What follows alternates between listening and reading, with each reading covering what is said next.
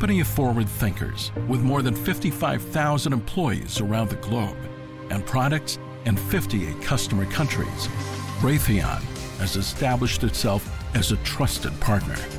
From detection to action, we give our customers a decisive advantage. Customer driven, technology powered. Raytheon, revolutionizing defense capabilities. Hello, and welcome to the Emerging Tech Horizons podcast. I'm Arun Seraphin, Executive Director of NDIA's Emerging Technologies Institute.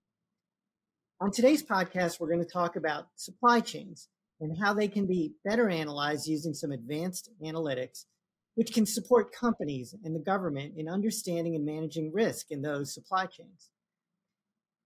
Department of Defense is one of the largest operating budgets and complex supply chains in the world. How can they create a centralized view of all of that data? Their operating budgets consist of thousands of businesses and accounting systems, all of which contribute to their defense supply chains. Many of these uh, uh, elements rely heavily on traffic of data from lots of external systems and sources. Very complex system, hard for any centralized location to manage. Today's DoD's data centric operations are making prioritizing data on interoperability and understanding that data a very key need. Discussing all this with me today is our guest, Mr. James Gellert. James is the chairman and CEO of RapidRatings, a financial health data and analytics company based in New York City.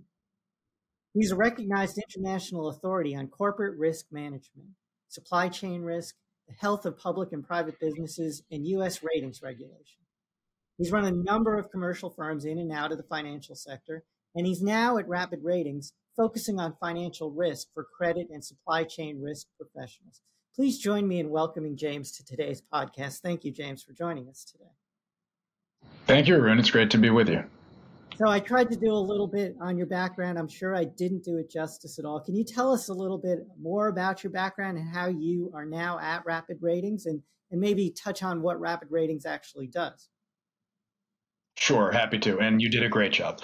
Uh, my my background prior to RapidRatings was originally as a banker. Uh, and I came out of school and got uh, directly into investment banking, where I focused on raising capital for uh, for private entities, for corporations, as well as for financial institutions and for sovereign entities around the world. Um, so my focus was non-U.S. companies coming into the U.S. markets to fund, and in that process, uh, I really got a foundation in liability management, risk management, ratings, um, how companies are portraying themselves, and how institutional investors think about companies and how they uh, interact and trade their securities. And uh, then eventually I got into the tech world because I, even though I loved banking, the tech world was sort of this great allure. And I uh, became an entrepreneur. And uh, a few companies later, uh, having done everything actually with uh, with one business partner, a gentleman named uh, Douglas Cameron, with whom now for 23 years we've now run five different companies we uh, ended up buying uh, RapidRatings and partnering with the uh, original founder of the technology, a gentleman named Dr. Patrick Caragata. And uh, we uh, got in RapidRatings very, very early, but uh, Dr. Par- Dr. Caragata had built a really fascinating architecture using some early technology for evaluating what we call corporate financial health.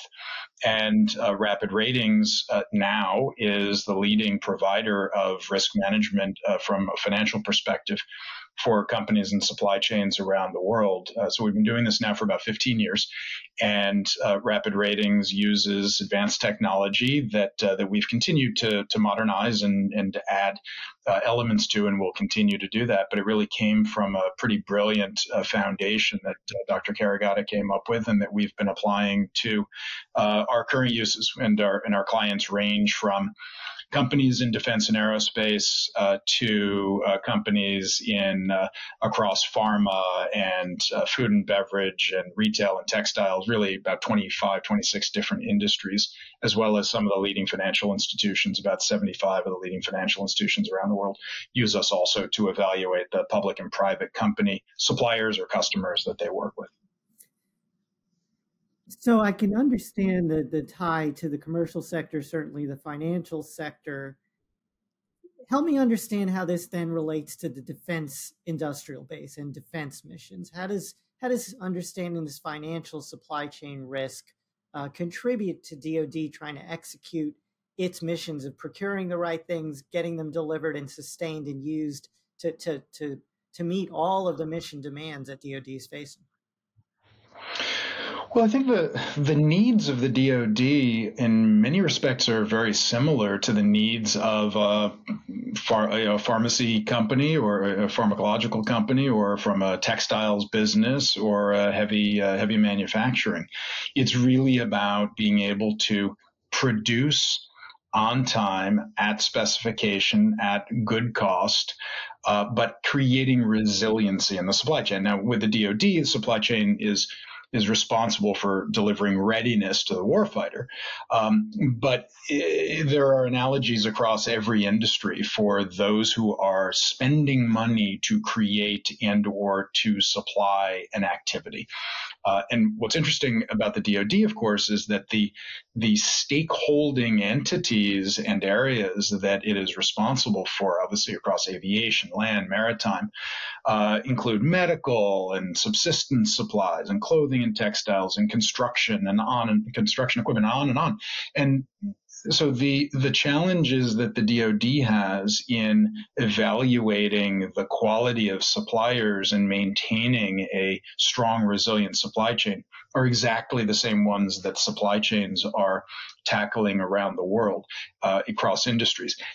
The really wonderful thing about that for the DoD is that tools and techniques and uh, and theories and processes around creating better supply chain is consistent and is, is now becoming a more well trodden path. So it's not like the DoD and the constituent uh, members of the uh, of, of, the uh, the industry are trying to go this alone.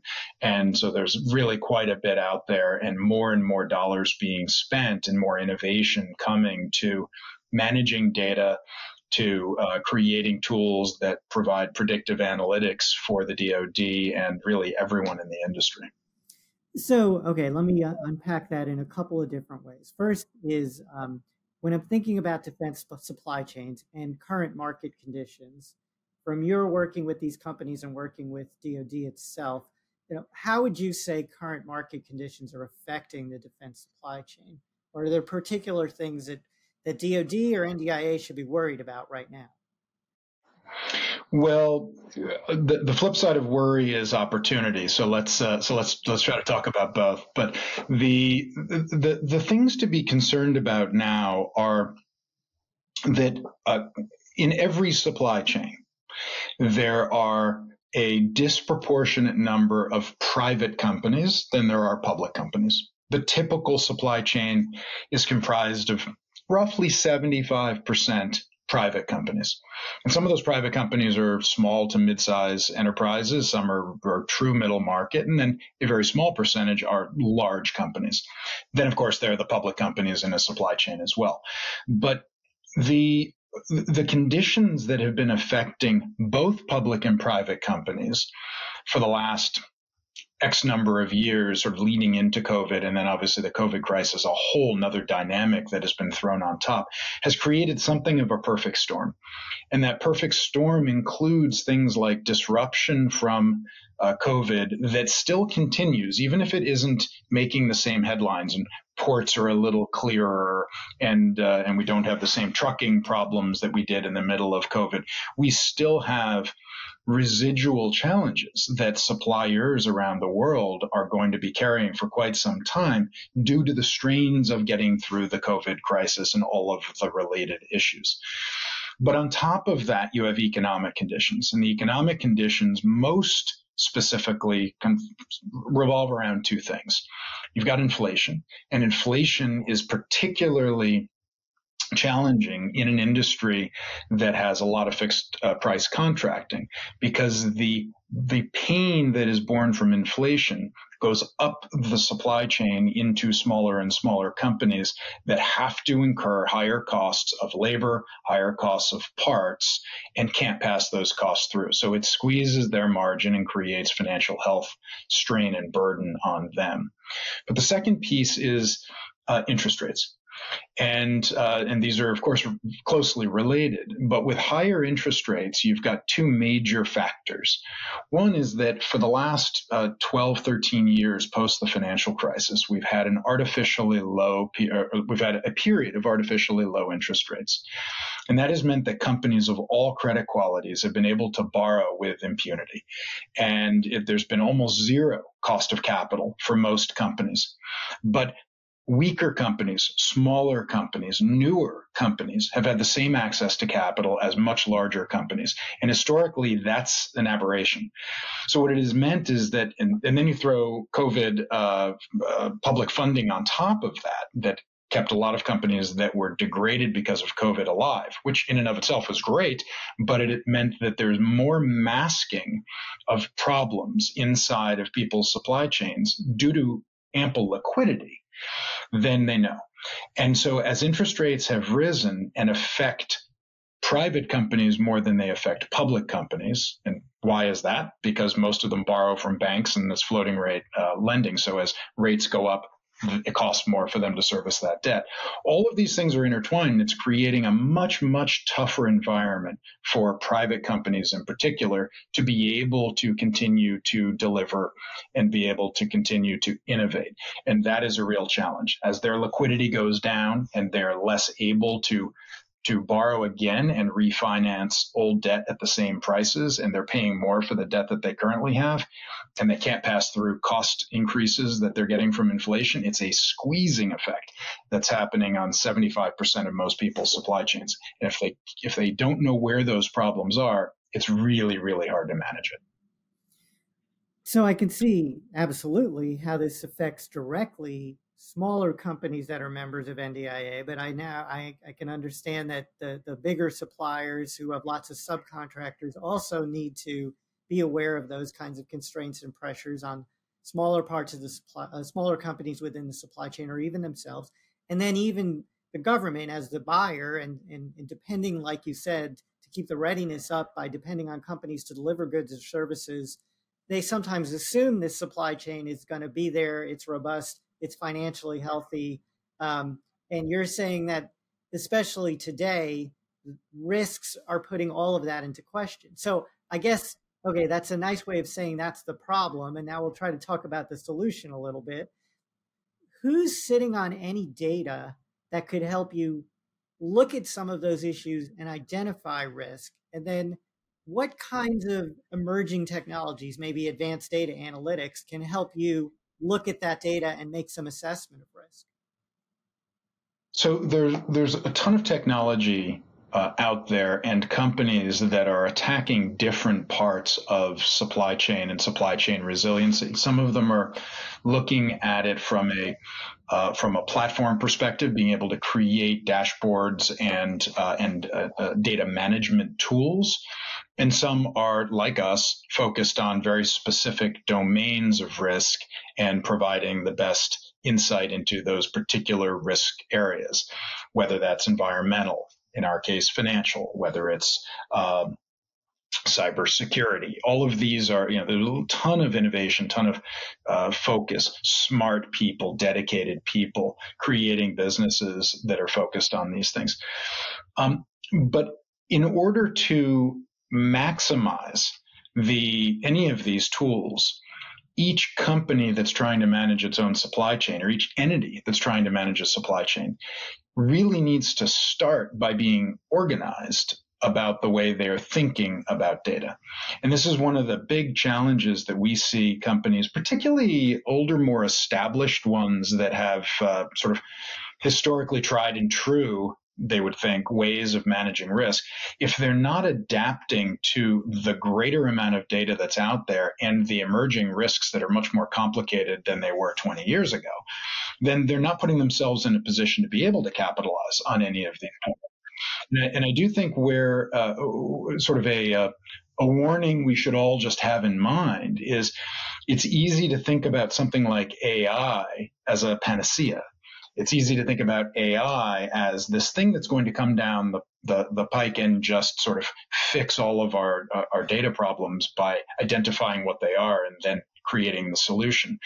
But if one isn't actually organized well enough to be able to use any of those technologies as they continue to get developed, they're not going to actually help. And, and we find you know, there's some very sophisticated entities out there who want to be better at risk management.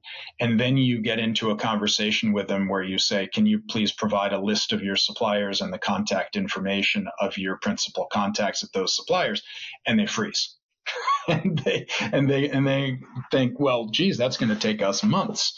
That's all about being organized and data management and the digitization journey that a lot of companies uh, uh are in and want to be in needs to start foundationally at getting organized the data they already have.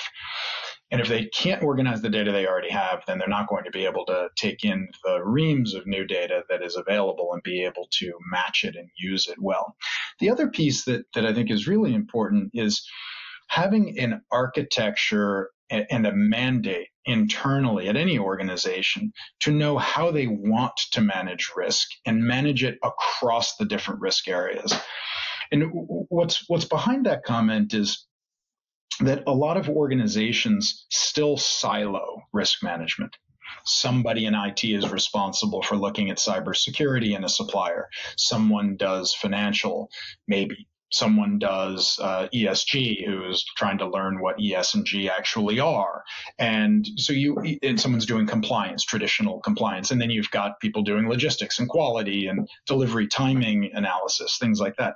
But if all of them aren't brought together in a way that is cohesive, then uh, there's a tremendous amount of inefficiency that happens and opportunities get missed and problems get missed. So people end up being more reactive than proactive.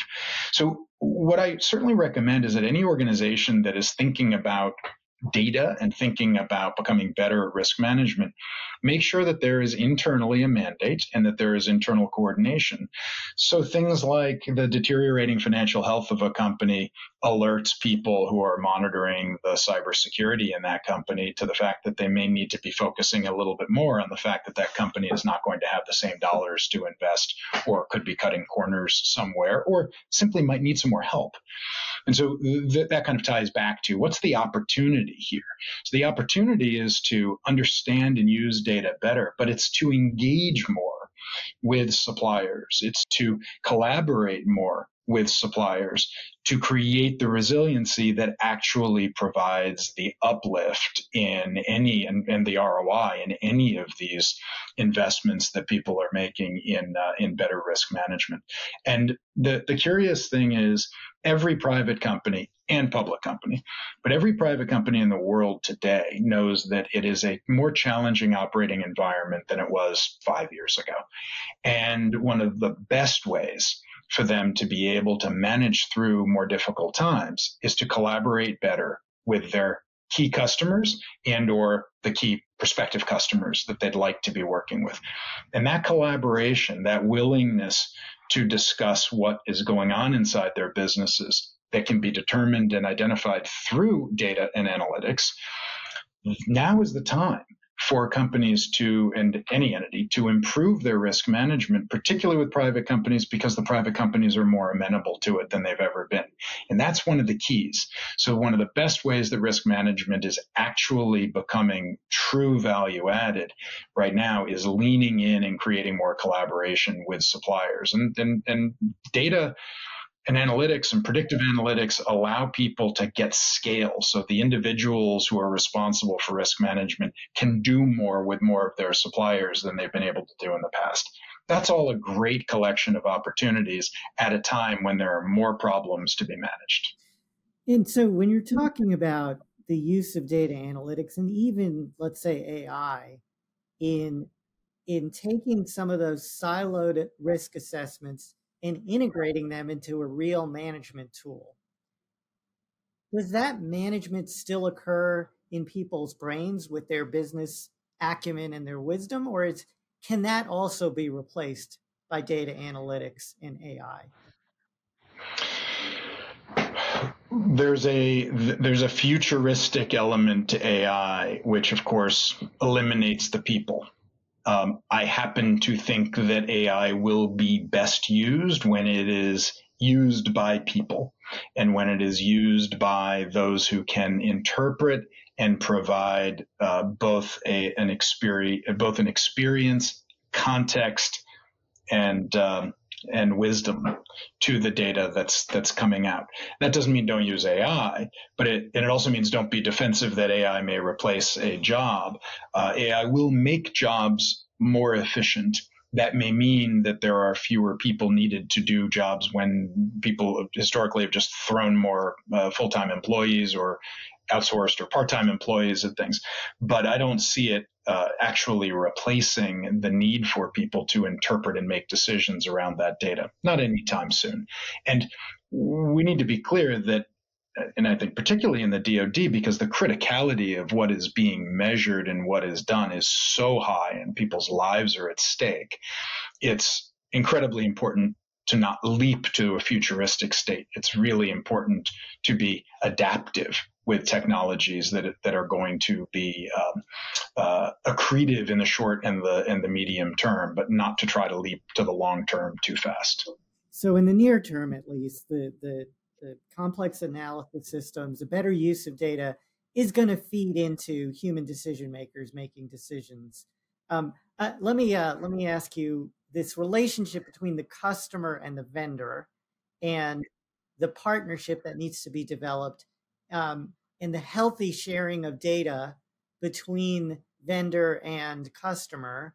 Um, how do your tools support that? Because at some point you need to draw some lines, right? The the vendor doesn't necessarily need to share everything with the customer, and the subcontractor doesn't need to share everything with the prime contractor, right? So can the tools be designed to create healthy sharing but not oversharing? Yeah, it's a it's a very sensitive question because uh, you know not everyone believes the same amount of data is oversharing or undersharing. Uh, so uh, some of it's situational.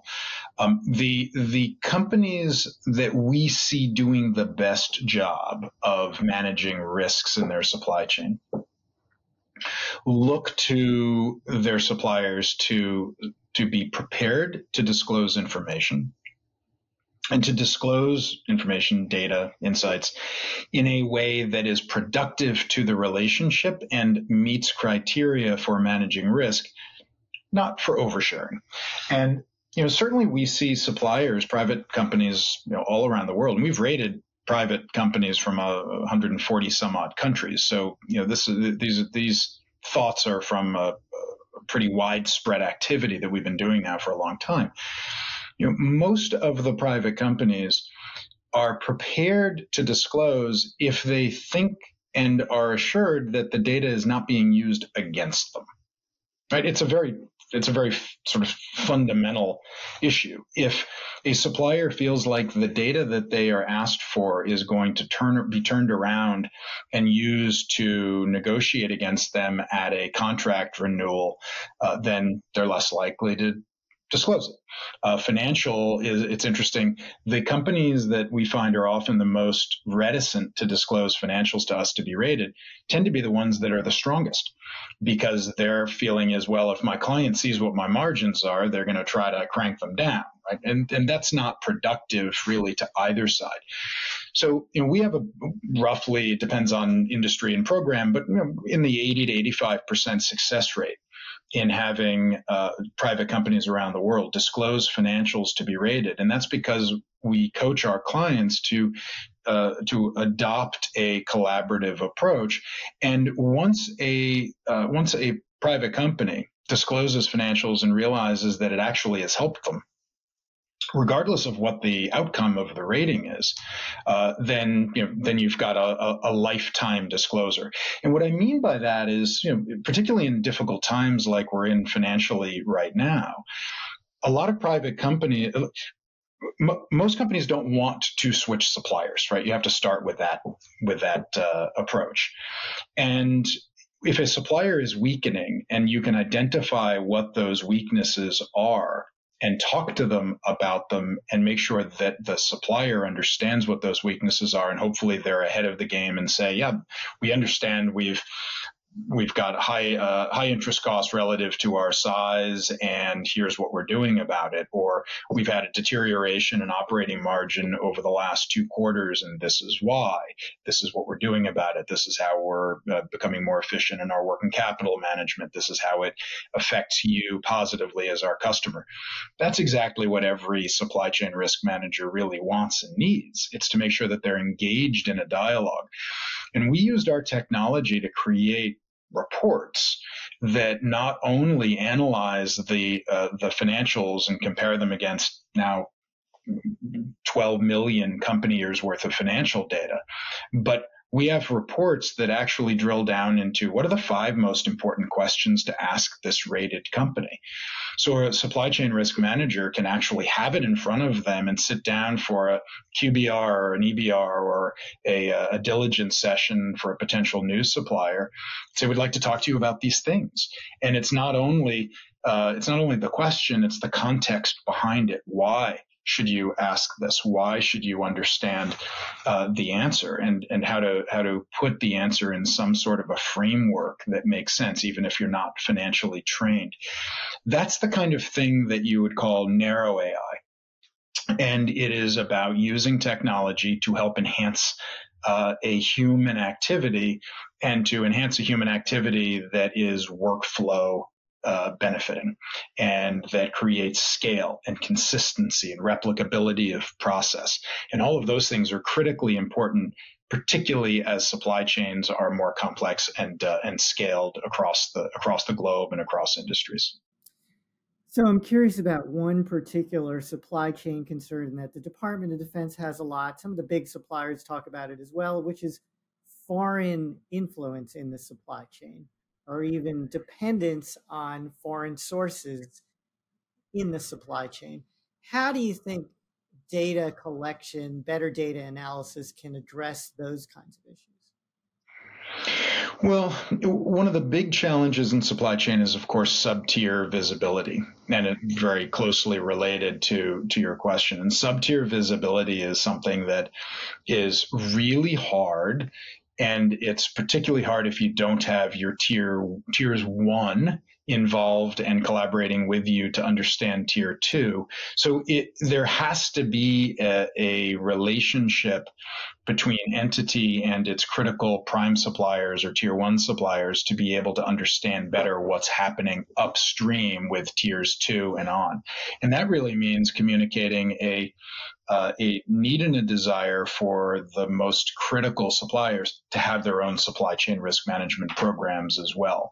And we'll often see clients of ours extending tools and services and data and analytics like ours to their tier ones so their tier ones can do critical risk management of their tier one, so there is transparency but where where ai uh, and other technology comes into play here is in being able to identify where there are inconsistencies. So when we're looking at a set of financials and it goes through our system and is being compared against those millions of, of other company years uh, historically, aberrations in that data stand out. And it's one of the benefits of being in big data and having analytics that can uh, look for abnormalities and uh, and normalcy and can understand how a company looks when profiled against other companies in its industry, in its geography, uh, of its size, and so forth. And so there's a there's a lot that companies like us are doing to help with those problems, but there isn't a silver bullet for it. But it really is about trying to understand where there's exceptions and managing those exceptions. Um, we're running out of time. I want to close with a sciencey question. So these are complex technologies that you're you're developing and using. Uh, I'm sure your workforce is very technically highly trained. Tell me about where this, uh, where these ideas are coming from, where your workforce is coming from. What's the role, for example, of government-funded research, university research, in developing some of these tools and models that you're applying then for your clients? Well, so our, our ideas come from ourselves and internally and from clients. Uh, so, you know, we, we espouse collaboration and we try to adopt it. And, uh, and it is very much a part of the way we interact with our clients to understand what they need and to talk to them about ideas and to iterate with them and to and to innovate for them. Uh, we would love to be doing more uh, collaborating with uh, with government and universities on research and uh, and development, and that's something that uh, that would benefit us and benefit our clients. So uh, very eager to do that. And now, speaking to the NDIA members, you you guys are an NDIA member, and um, uh, those members are big, small, and universities. How? What advice would you give them to get more information about these kinds of tools and how they could use it in their own businesses?